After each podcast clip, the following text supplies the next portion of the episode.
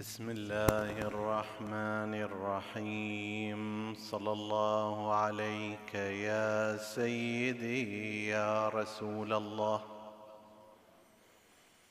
صلى الله عليك وعلى ابن عمك أمير المؤمنين وإمام المتقين. وقائد الغر المحجلين وعلى أهل بيتك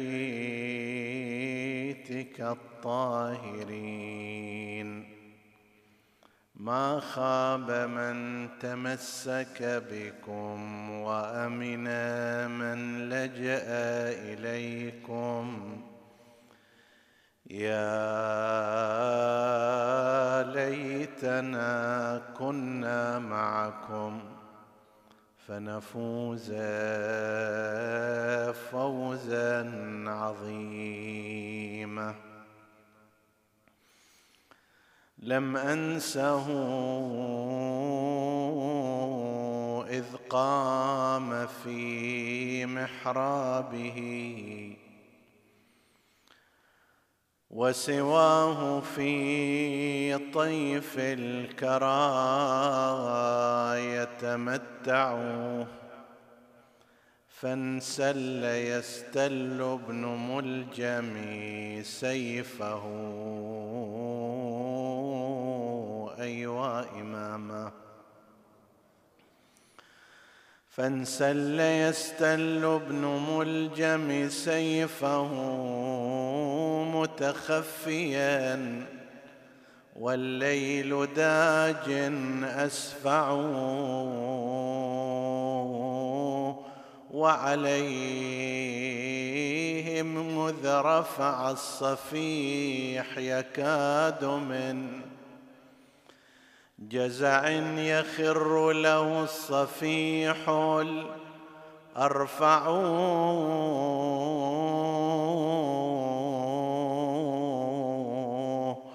والمسلمون تراكضوا في أخذه وعليه قد سلوا السيوف وأشرعوا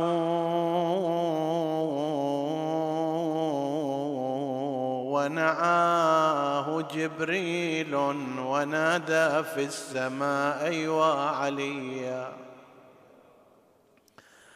ونعاه جبريل ونادى في السماء.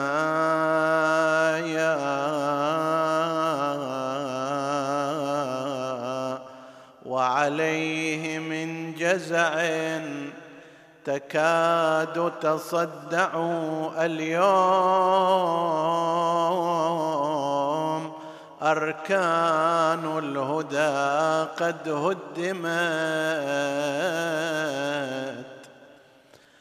اليوم أركان الهدى قد هدمت. اليوم شمل المسلمين موزع.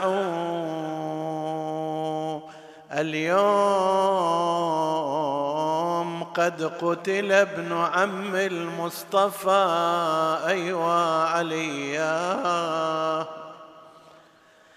اليوم قد قتل ابن عم المصطفى. اليوم قد قتل البطين الأنزع. لم أنس زينب مذ رأته وشيب بدماء مفرقه الشريف ملفع فغدت تصبغ شعرها بدمائي وفؤادها بشجونه يتقطع. لكنما الأمر لله؟ لا حول ولا قوة إلا بالله العلي العظيم. إنا لله وإنا إليه راجعون. وسيعلم الذين ظلموا أي منقلب ينقلبون والعاقبة للمتقين. عطروا مجالسكم بذكر محمد وآل محمد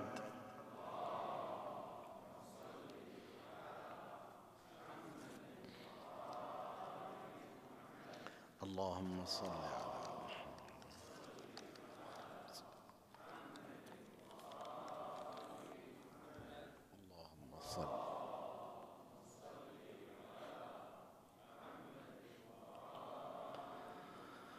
جاء في دعاء الندبة فقال والملأ أمامه من كنت مولاه فعلي مولاه. اللهم والي من والاه وعاد من عاداه. وانصر من نصره واخذل من خذله. وأدر معه الحق حيثما دار. وقال من كنت أنا نبيه فعلي أميره وقال أنا وعلي من شجرة واحدة وسائر الناس من شجر شتى وأحله منه محل هارون من موسى فقال أنت مني بمنزلة هارون من موسى إلا أنه لا نبي بعدي. وزوجه ابنته سيدة نساء العالمين. وأحل له من مسجده ما حل له. وسد الأبواب إلا بابه ثم أودعه علمه وحكمته فقال أنا مدينة العلم وعلي بابها فمن أراد المدينة فليأتها من بابها. ثم قال أنت أخي ووصي ووارثي. لحمك من لحمي ودمك من دمي وسلمك سلمي وحربك حربي والإيمان مخالط لحمك ودمك كما خالط لحمي ودمي وأنت على الحوض خليفتي وأنت تقضي ديني وتنجز عداتي وشيعتك جعلنا الله وإياكم منهم وشيعتك على منابر من نور. مبيضة وجوههم حولي في الجنة وهم جيراني ولولا أنت يا علي. لم يعرف المؤمنون بعدي وكان بعده هدى من الضلال ونورا من العمى وحبل الله المتين وصراطه المستقيم لا يسبق بقرابة في رحم ولا بسابقة في دين ولا يلحق في منقبة من مناقبه يحذو حذو الرسول محمد.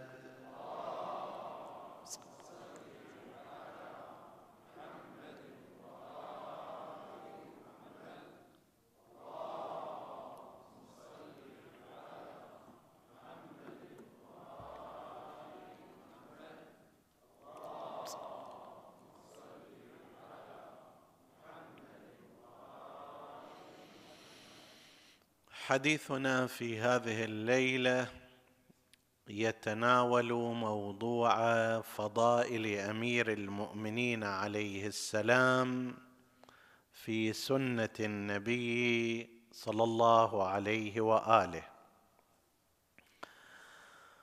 وبطبيعة الحال لا نستطيع في هذه الفترة والمدة القصيرة من الوقت أن نتعرض إلى كل ما يرتبط بفضائل الإمام سلام الله عليه لكثرتها وتعدد جهاتها والدروس المستفادة منها لكننا نقتصر على بعض النقاط والجوانب. اولا موضوع الفضائل بشكل عام ينبغي أن يلتفت إلى ما هو الغرض منه. ومن خلال الغرض نستطيع أن نتبين بعض الأحاديث الموضوعة التي جاءت في باب الفضائل والمناقب.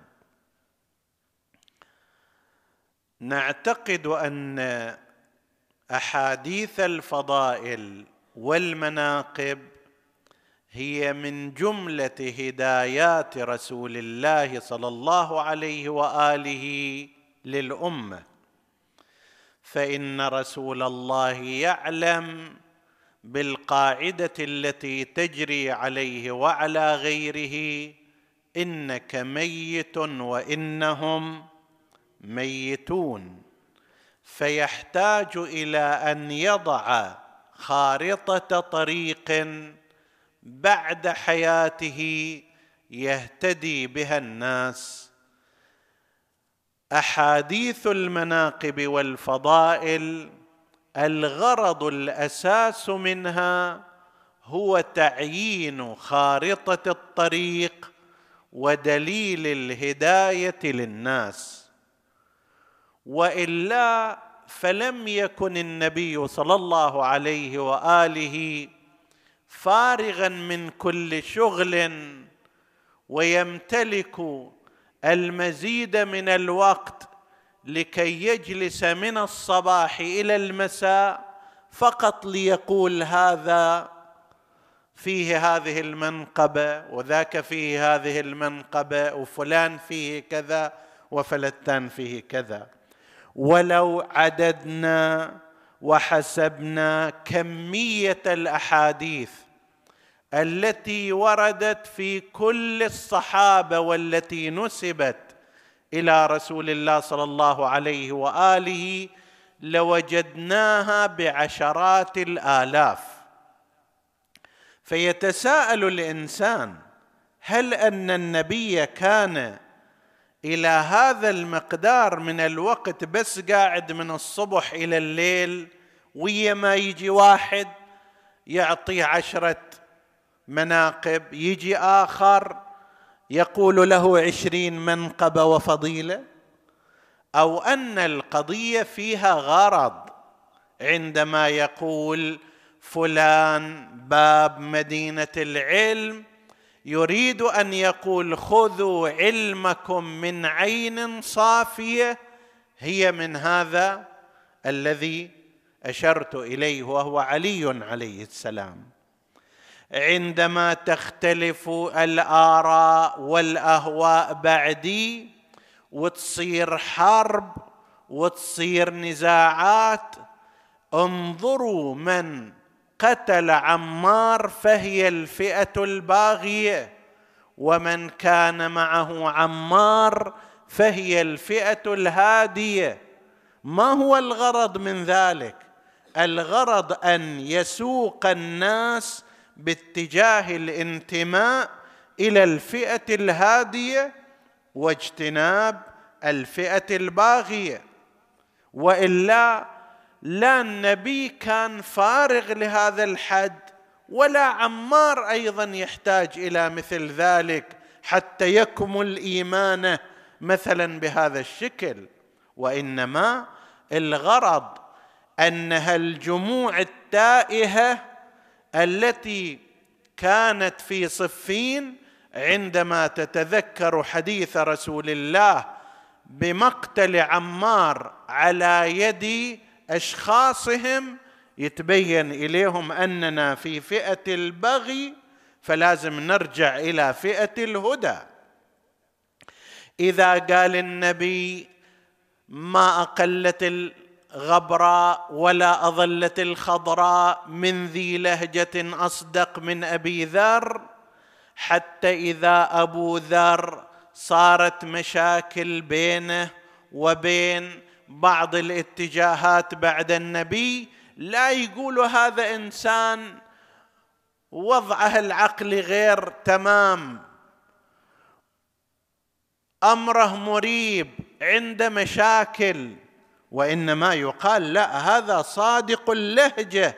لذلك أبو ذر نقلت عنه مواقف متعددة في منى وفي جوار الكعبة. وفي غيرها من الأماكن يحدث دائما بحديث الثقلين إني تارك فيكم ما إن تمسكتم بهما لن تضلوا من بعدي أبدا. وكان ينادي بأعلى صوت أيها الناس عليكم بعلي بن أبي طالب. هنا بعد تفيد كلمة النبي تأثر هنا في هذا الموضع ترى أبو ذر مو واحد مخبل مو واحد متطرف مو واحد صاحب مشاكل وغاوي مسائل وإنما هو يبلغ بصدق ما أخذه عن رسول الله صلى الله عليه وآله. فأحاديث الفضائل الغرض منها هذا فإذا جاء ذاك الوقت حديث مثلا في فضل عمرو بن العاص ما يحتاج هذا واحد يروح يشوف السند ماله لأن أساسا أحاديث المناقب والفضائل غايتها أن تهدي الناس إلى الطريق المستقيم بعد رسول الله صلى الله عليه وآله. هل كان رسول الله يريد أن يهديهم إلى طريق عمرو بن العاص وأشباهه؟ كلا. فعندما يتم التأكيد على فضائل أمير المؤمنين وفضائل أهل البيت عليهم السلام الغرض من ذلك هو وضع خارطه طريق للأمة بعد رسول الله بل إلى يوم القيامة. أن أيها الناس هذا وصي وخليفتي ووارث علمي ومنفذ أمري وقاضي ديني والقائم مكاني وهو مثل هارون من موسى إلى غير ذلك من الروايات والأحاديث. هذا احفظه بشكل دقيق لأنه من الأبواب التي تنفتح منها أبواب كثيرة. هدف وغرض باب الفضائل والمناقب ليس التبطر وليس المدح وليس كثرة الوقت اللي عند الإنسان ولا مجاملة الأشخاص وإنما الغرض منه خارطة طريق. إذا اشتكلت الأمور على الأمة وإذا تعددت الاتجاه الاتجاهات على أبنائها يعرفون ما قال رسول الله صلى الله عليه وآله. من كنت مولاه فعلي مولاه. هذا الأمر الأول. الأمر الثاني أن في فضائل أمير المؤمنين عليه السلام التي كانت أكثر من أن تحصى. كما قال أئمة وأعلام مدرسة الخلفاء فضلا عن الإمامية. هذا التعبير موجود عندهم. ومناقبه أكثر من أن تعد وفضائله أكثر من أن تحصى. مع ذلك أفرد وألف عدد من علماء المدرسة الأخرى كتبا خاصة في فضائل أمير المؤمنين. سلام الله عليه. من ذلك الإمام أحمد بن حنبل.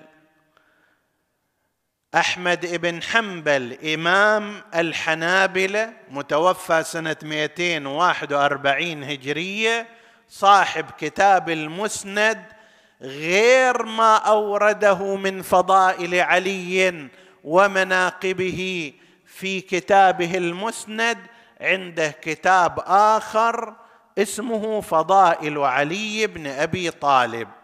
هذا كتاب مختلف عن كتاب المسند في خصوص فضائل الإمام عليه السلام ونقل عنه كلام متواتر في النقل أصبح بمثابة مشكلة لأتباع لبعض أتباع النهج الأموي. فيما يرتبط بالإمام علي عليه السلام وهو قوله إنما ورد في من حديث رسول الله أو هكذا ما ورد من حديث رسول الله في فضل الصحابة مثل ما ورد في شأن علي بن أبي طالب. الروايات اللي وردت في شأن الصحابة لم يرد كما ورد مثل مناقب علي عليه السلام. المقدار اللي ورد في شأن أمير المؤمنين لم يرد في شأن باقي الصحابة كذلك. بعضهم يضيف إليها كلمة بالأسانيد الحسان. وهذا منقول في كتب أحمد بن حنبل ومنقول عنه من قبل آخرين مثل الحاكم النيشابوري صاحب المستدرك مثل ابن حجر العسقلاني صاحب الصواعق ومثل ابن عساكر صاحب تاريخ دمشق وغيرهم مما يتعدد النقل. وهذا راح يسبب مشكلة عند بعض اتباع النهج الأموي. إنه كيف يصير هذا؟ هذا الكلام مناقب علي التي وردت في حديث رسول الله صلى الله عليه وآله من الكثرة لم يرد مثلها في سائر الصحابة. زين هذا الأمر يخالف قضية الترتيب في الفضيلة. أن عليا هو الرابع. يخالف الترتيب في الخلافة أن عليا هو الرابع. كيف يصير أن رسول الله يصفه بهذه المناقب الكثيرة ومع ذلك نجعله في الفضيلة هو الرابع ونجعله في الخلافة هو الرابع؟ لذلك قال بعضهم كصاحب منهاج السنة يقول المقصود من كلام أحمد الإمام أحمد شنو؟ مو أنه هذا وارد عن رسول الله. شوف التغيير في المعنى.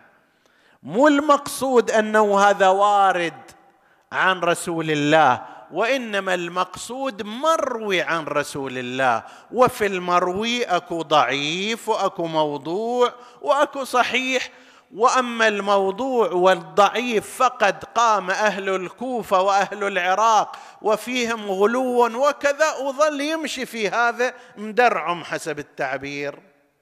انه ذولا غلاة وأن هذول وضعوا أحاديث في شأن علي بن أبي طالب لا تصح ومثل كذا ومثل كذا. زين هو لا يقول ما روي يقول ما ورد. من رسول الله صلى الله عليه وآله وهو يعرف كيف ينطق. ثم بعد ما قال أنه هذا صاحب هذا الكتاب قال أنه لأن فيها أحاديث ضعيفة وأحاديث غير تامة فإذا استثنينا هذه يصير حالة حال باقي أصحاب رسول الله نفس الروايات اللي وردت في شأنه وردت في شأن غيرهم فلا ميزة له بعد ذلك. تغيرت المسألة. وين ذاك الكلام الذي يقول ما ورد لأصحاب رسول الله وبعضهم يفهم منها لمجموع أصحاب رسول الله؟ في بعض النقول لأحد من أصحاب رسول الله. ونفس الكلام أيضا. من الروايات والأحاديث في المناقب مثل ما ورد لعلي بن أبي طالب. لما ينقل عنه ابن حجر العسقلاني وينقل عنه المستدرك بكلمة بالأسانيد الحسان. نتساءل إحنا وين راحت هذه كلمة بالأسانيد الحسان؟ فهل مثلا طرأ عليها التغيير والتبديل في الطبعات التي وصلتنا متأخرة وإلا مثل هؤلاء واحد منهم سنة 500 هجرية مثلا والآخر سنة قريب السبعمية وخمسين وقبله أيضا ابن عساكر ينقلون شيئا آخر بقيد الأسانيد الحسان. لكن هي هذه مشكلة النهج المتأثر بالحالة الأموية هي هكذا. أصرح من هذا وأوضح من هذا ما نقل عن ابن معمر التيمي. في ذلك المكان كما نقله ابن عساكر يقول إلى أن يقول عن أخبرنا ابن التيمي يعني معمرا قال سمعت أبي يقول فضل علي التفتوا إلى هذه الكلمة. فضل علي أصحاب رسول الله بمئة منقبه وشاركهم في مناقبهم. هذه بعد كلش صريحة. يعني كل المناقب المذكورة للأصحاب موجودة في علي وهذا ليس من الإمامية القائل. كل المناقب والفضائل التي ذكرت للأصحاب يشاركهم فيها علي بن أبي طالب ويفضلهم ويتقدم عليهم بمئة منقبة. الإمامية يعتقدون أكثر من هذا. شنو مئة منقبة؟ لكن على كل حال هذه شهادة من أحد أئمة وأعلام المدرسة الأخرى. يشاركهم في كل مناقبهم ويتجاوزهم بمئة منقبة. زين. هذا شو يسووا له ذاك الطرف المتعصب. أكو هناك من مدرسة الخلفاء من فعلا يعتقد أن علي بن أبي طالب له هذه المناقب والفضائل وقد ذكرنا قسما من أسمائهم ممن ألف.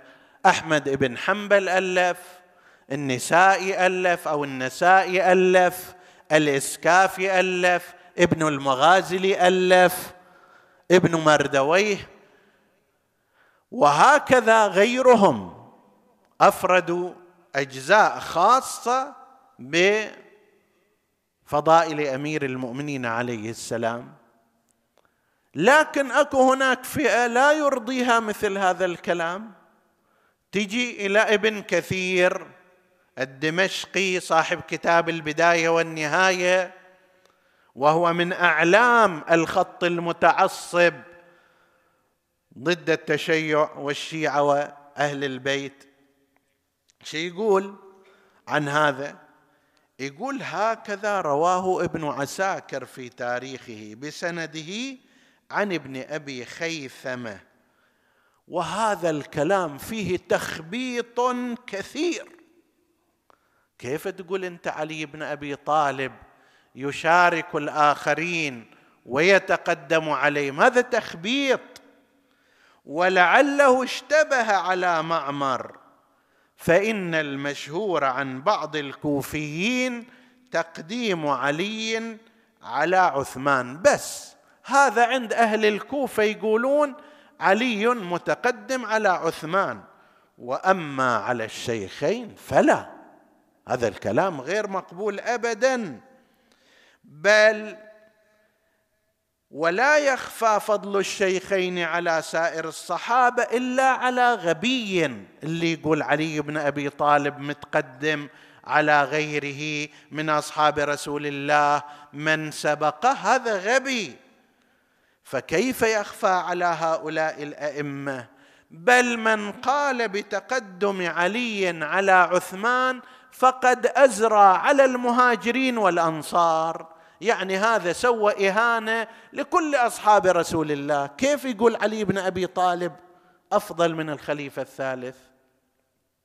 زين هذا صراحة قاله عمار ومقداد وأبو ذر ومن كانوا محسوبين من شيعة علي عليه السلام. بس هذا لا يهون عليهم هذا الأمر.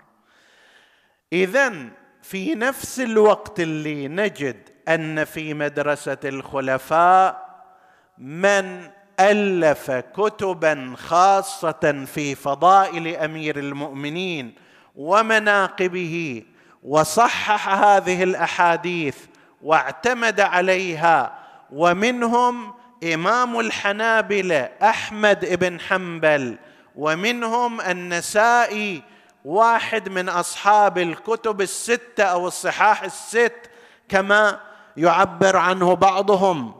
وقد تحدثنا في وقت سابق ومنهم الموفق الخوارزمي وابن المغازلي والإسكافي وغير هؤلاء كثير.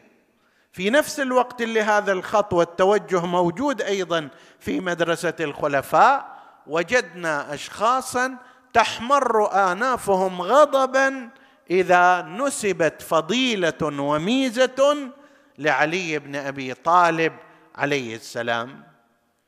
هذه نقطة أخرى في موضوع الفضائل. نقطة ثالثة أن فضائل الإمام عليه السلام تتقسم بأقسام كثيرة. لا نستطيع أن نذكر الأحاديث وإنما يمكن من خلال التقسيم. بعضها ما جاء في القرآن الكريم مثل آية الولاية إنما وليكم الله ورسوله والذين آمنوا الذين يقيمون الصلاة ويؤتون الزكاة وهم راكعون. ومثل آية النجوى قدموا بين يدي نجواكم صدقة. ومثل آية الإنفاق الذين ينفقون أموالهم بالليل والنهار سرا وعلانية. وغير هذه من الآيات المباركات التي أولت صراحة بعلي وإلا قال بعضهم ما من آية تبدأ بقوله يا أيها الذين آمنوا أو مدح فيها الذين آمنوا إلا وكان علي أول تلك الآية. لا هناك آيات خاصة بالإمام عليه السلام نزلت في حوادث معينة. فقد تكون الفضائل مرتبطة بايات القرآن وقد تكون مرتبطة بسنه رسول الله صلى الله عليه وآله وحديثنا في القسم الثاني. وقد تكون هذه الروايات التي وردت في السنة تشمل عليا وغيره مثل حديث الثقلين. حديث الثقلين كتاب الله وعترتي أهل بيتي تشمل عليا كما تشمل أبناءه الطاهرين وقد يكون الحديث خاصا بأمير المؤمنين مثل حديث الغدير وحديث الطير. اللهم ائتني بأحب خلقك إليك. طيب واللي هذا هالحديث هذا جدا مزعج إلى أتباع النهج الأموي. ما يدرون شو يسوون به لأن عبارة عباره غير طبيعية. أحب خلقك إليك. فجاء أمير المؤمنين علي عليه السلام. فبعض الأحاديث خاصة بالإمام عليه السلام وبعضها يشترك فيها مع سائر العترة والذرية. بعضها يرتبط بحادثة من الحوادث قصة من القصص مثل هذا الحديث مثل حديث الغدير مثل أنت مني بمنزلة هارون من موسى إلا أنه لا نبي بعدي حيث أن النبي عزم على الخروج إلى تبوك وجعل عليا واليا له على المدينة فأرجف قوم أن رسول الله لا يحب صحبة علي بن أبي طالب. ما يحبه ما يشتهيه ما كان وياه من عمره تسع سنوات. وطول هالمدة كان تحت تربية رسول الله. لا هذا النبي لا يحبه قالوا ولا يحب صحبته ويستثقل وجوده. فأرجفوا بذلك. فجاء علي عليه السلام وقال لرسول الله صلى الله عليه وآله ما ذكر؟ فقال له رسول الله مع حضور أولئك الناس يا علي أنت مني بمنزلة هارون من موسى إلا أنه لا نبي بعدي وهذا الحديث قد رواه عشرات المحدثين. وعشرات الصحابة سمعوه من فم رسول الله صلى الله عليه وآله. المرحوم صاحب العبقات مير حامد حسين النقوي الهندي هذا الفحل في البحث ذكروا أنه أفرد مجلدا كاملا لهذا الحديث مجلد كامل. وين نقل من نقله ماذا قالوا في نقلته؟ كيف عرف الرجاليون الرواة؟ كيف صححوا هذا الحديث؟ بعدين تجي إلى المعنى. شنو المعنى؟ منزلة هارون ما هي؟ قال اجعل لي وزيرا من أهلي. هارون أخي اشدد به أزري وأشركه في أمري. كي نسبحك كثيرا ونذكرك كثيرا إنك كنت بنا بصيرا. بعد هذا الدعاء صار الخطاب إلى اثنين مو خطاب واحد مو ازري وأمري. صار لا اذهبا إلى فرعون إنه طغى. فقولا له قولا لينا لعله يذكر يتذكر أو يخشى. وهكذا. فصار إذا شراكه صار اثنين بدل الواحد. هذه هي المنزلة. نعم نحن لا نقول بأن عليا شريك لرسول الله في النبوة ولكن في الخلافة والوزارة والأمر والنصرة وباب مدينة علمه وكل ما ذكر من أحاديث رسول الله يحتويها حديث المنزله علما عملا ولاية وصاية قيادة هداية إرشادا. فهذا مما جاء في سنة رسول الله صلى الله عليه وآله. الأمر الثالث أن هذه المناقب وهذه الفضائل تمت محاربتها كما تحارب المنشورات السياسية بل أكثر من ذلك مع أنها بحسب الظاهر المفروض ما لازم تحارب ما لازم تحارب. واحد قال النبي قال هذا أخي. وصيي ووارثي شي يضرك انت حتى تجي تمنع عن هذا الحديث؟ ليش انت تجي تقول أن من يروي مناقب علي بن أبي طالب يعاقب؟ ماذا يضرك؟ شي يأثر عليك؟ ينقل عن بعضهم بعضهم يقول إمام الشافعي بعضهم يقول الزمخشري بعضهم يقول غير ذلك. المهم هي الكلمة أنه سئل هذا عن علي بن أبي طالب فقال ما أقول في رجل أخفى أولياؤه فضائله خوفا. وأخفى أعداؤه فضائله حقدا ثم خرج من بين هذا وذاك ما ملأ الخافقين. كلا الطرفين باختلاف الدوافع أخفوا الفضائل هذه أما أتباعه وشيعته فخافوا من القتل. وكان يصير هكذا في فترات قيل لأحدهم أيام الحجاج الثقفي لم لا نسمع منك أحاديث في مناقب علي وقد رويت عن الصحابة ذلك. فقال أما ترون سيف الحجاج يقطر بالدماء؟ توهم الآن قاتلين ميثم التمار لحديثه عن علي عليه السلام قتله ابن زياد. والحجاج أيضا شاهر سيفه يدور على أشخاص من هالنوع. سعيد بن جبير قتله لولايته لعلي عليه السلام. أنا أجي أحدث أيضا أصير في نفس المصير فقسم من هؤلاء تراجعوا عن الرواية. وقسم آخر كانوا من أعداء أهل البيت. كانوا من مخالفيهم فكتموا هذه الأخبار وكانوا يعاقبون عليها. ينقلون غير بني أمية حتى بني العباس. هارون العباسي نقل عنه من أثبت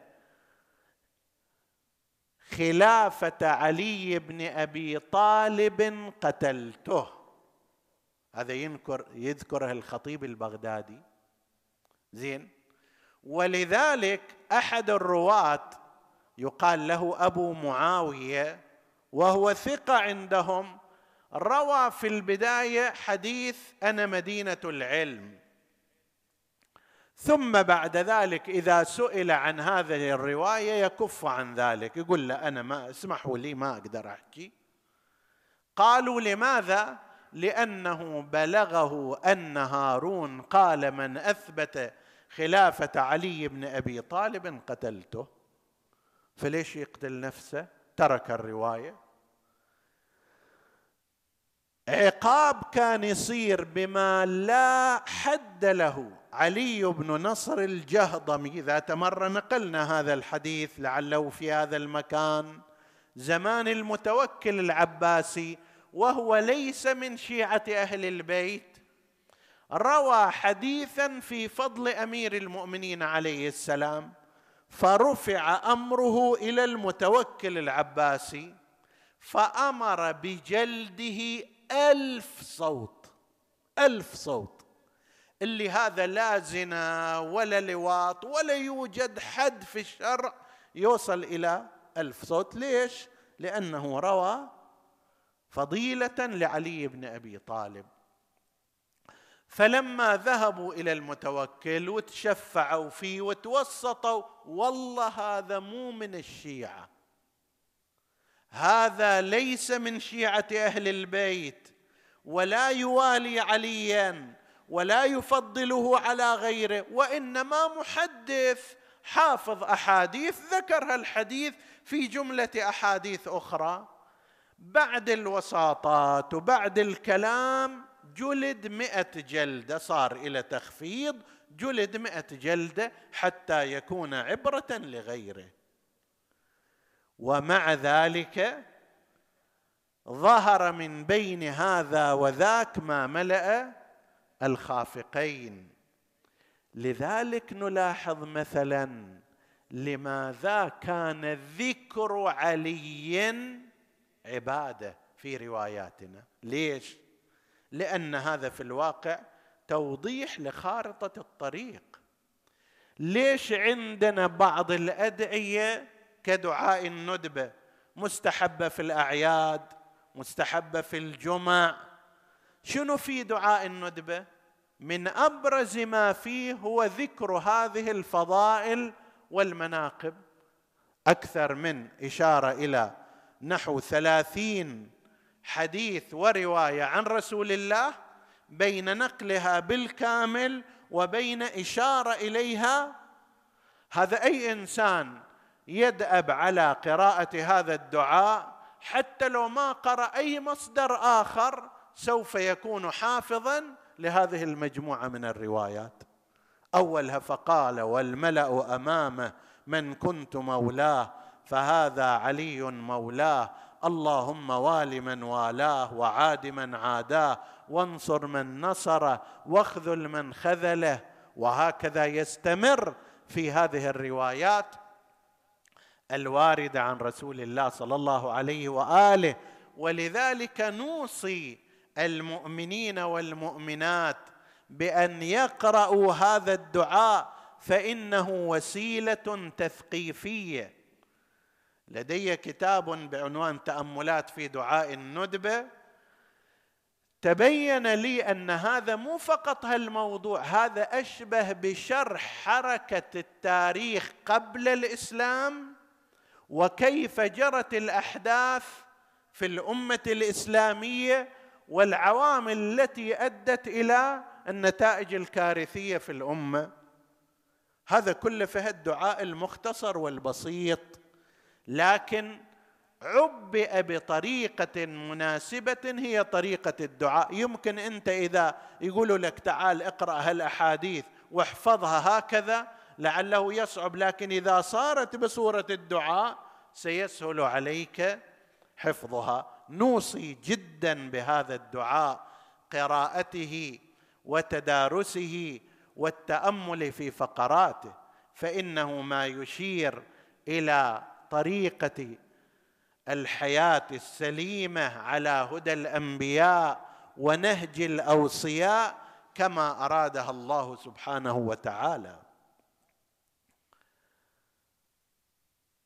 هذا بعض الشيء عما يرتبط بفضائل أمير المؤمنين عليه السلام. نشير إليه بسرعة. الفضائل اولا ليست هي أوسمة مجانية يوزعها النبي على هذا وذاك وإنما هي خارطة طريق يعطيها النبي للأمة إذا اشتكلت عليها الطرق وتعددت عليها الفئات. ولذلك نكتشف من خلال هذا المعنى أن بعض ما ورد من أحاديث المناقب والفضائل في من هم كانوا غير مهتدين أصلا كيف يكونوا هداة لغيرهم؟ هم كانوا ضايعين كيف يكونوا خريطة طريق كيف يكونون خريطة طريق؟ إنما هو منهاج آل محمد.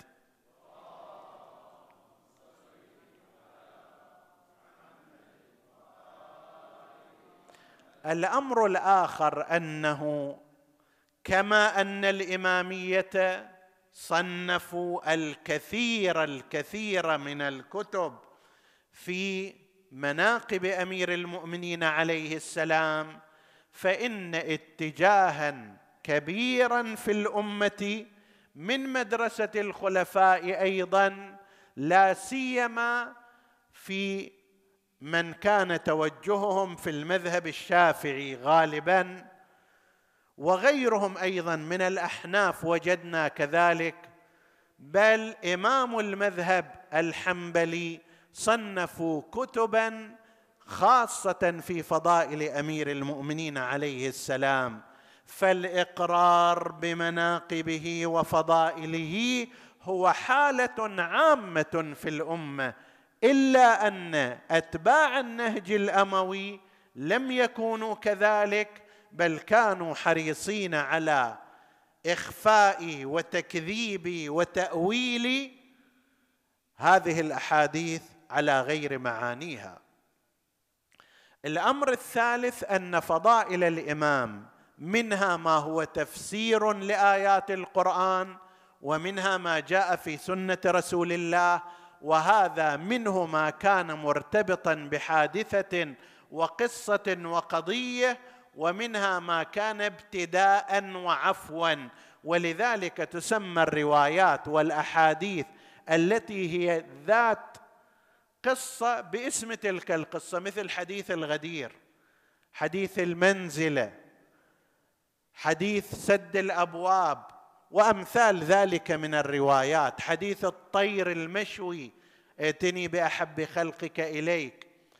وهناك أحاديث من غير مناسبة من غير قصة قالها رسول الله عفوا وابتداء هكذا لدلالة الناس على الطريق الصحيح.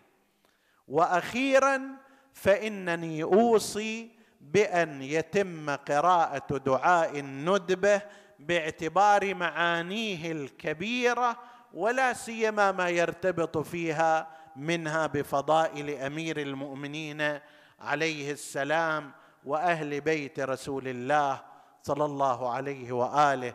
نكتفي بهذا القدر لكي نوجه قلوبنا وأذهاننا إلى بيت أمير المؤمنين عليه السلام. هذه الليلة ليلة العشرين إلى الكوفة. تصور نفسك في ذلك الظرف وفي تلك اللحظات التي كان فيها أمير المؤمنين عليه السلام في منزله وتخيل بعين قلبك ما الذي يجري هناك. أمير المؤمنين عليه السلام على فراش مرضه يرفع رجلا ويضع أخرى بعد أن سرى السم في جميع بدنه. اللعين بن ملجم يقول لقد اشتريته يعني السيف بألف وسممته بألف فإن خذلني فأبعده الله. وضرب إمامنا ضربة قوية جدا على هامته حتى يتسرب السم إلى دماغه ومنه إلى سائر بدنه. وهذا ما حصل بالفعل. لذلك قال محمد بن الحنفية ما مرت علينا ليلة أقسى من ليلة العشرين من شهر رمضان. لماذا يا ابن الحنفية؟ قال لأنه قد سرى السم في بدن والدي إلى رجليه من رأسه الشريف إلى رجليه حتى كان لا يستطيع الصلاة من قيام. وإنما صلى صلاته من جلوس. لعنة الله عليك يا ابن ملجم ماذا صنعت بأمير المؤمنين؟ هذا قالع باب خيبر هذا فارس بدر وحنين وإذا به لا يستطيع أن يقف على قدمين ويحتاج أن يصلي صلاته من جلوس. أي ألم كان في الإمام عليه السلام؟ وأي مصيبة أحدقت ببيته؟ لذلك جاء الناس إلى أمير المؤمنين عليه السلام يعودونه. أول من دخل حجر ابن عدي الكندي التفت إلى الإمام عليه السلام. لما رآه على تلك الحاله اغرورقت عيناه بالدموع فقال فوا اسفا على المولى التقي أبي الأطهار حيدرة الزكي وأخذ يبكي لكن أراد أن يطمئن نفسه. يقول له يا أمير المؤمنين لا بأس عليك إنما هي ضربة والأسد لا يضره ذلك أنت قوي. فقال له أمير المؤمنين يا حجر كلا أنا مفارقكم بعد ليلتين. في ليلة إحدى وعشرين أنا أرحل عنكم يا حجر. فبكى حجر من خبر الإمام عليه السلام. قال له يا حجر كيف بك إذا دعيت إلى البراءة مني؟ قال والله لو قتلت وأحرقت لما تبرأت منك وبالفعل صدق حجر بن عدي هذا الكلام. قتل أمام براءته من علي عليه السلام. وذهب شهيدا في سبيل الولاية. ثبتنا الله وإياكم على ولاية أمير المؤمنين. يقول أصحاب الخبر بعد ذلك صرف الإمام عليه السلام الناس لكي يستريح أمير المؤمنين. فخرجوا جاء الأصبغ ابن نباته وظل يطرق الباب. خرج إليه الحسن يا أصبغ ما تريد؟ قال إن رجلي لا تطاوعني على الرحيل. أريد أطمئن على الإمام أمير المؤمنين عليه السلام. أنا شفت بعض الإخوة المؤمنين خارج هذا المسجد يصرون على الحضور والدخول إلى داخل المسجد لكي يسمعوا رثاء الإمام. كيف إذا كان الإمام موجود داخل يقول أنا ما أقدر أتحرك وأنا لم أنظر اليك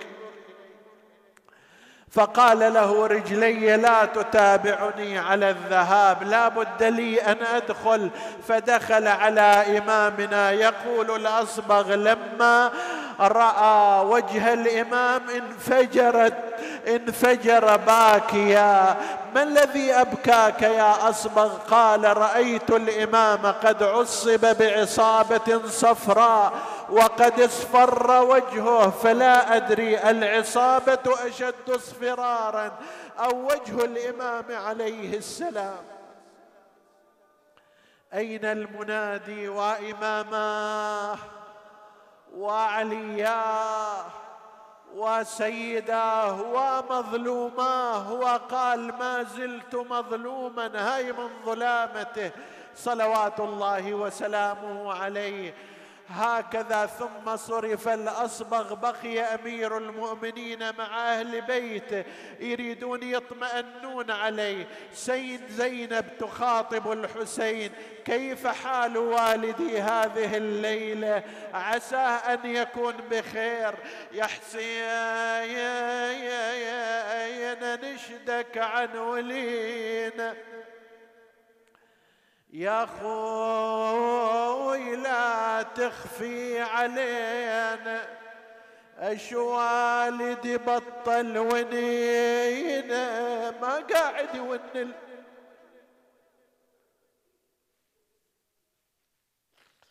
ما قاعد يون الإمام. ما أدري هاي علامة صحة لو علامة تعب حتى الونين ما يقدر عليه الإمام.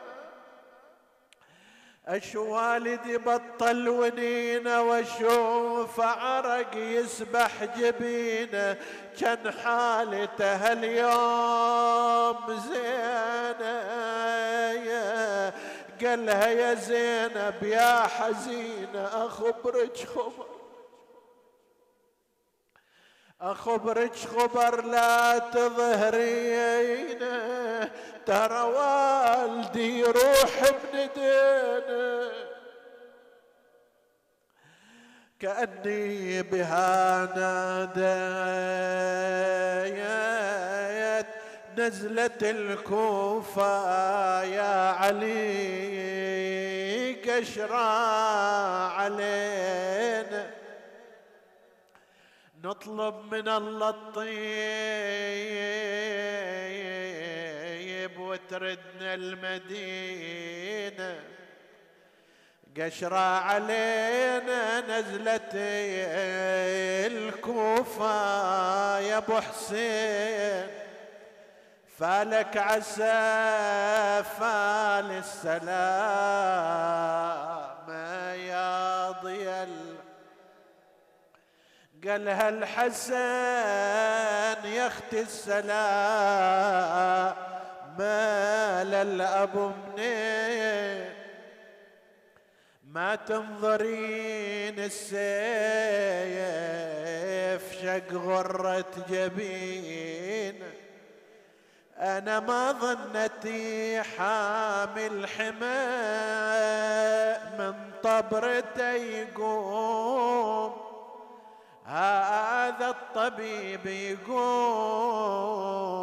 سيف الرجس مسموم مقزر أبونا حسبته يوم بعد.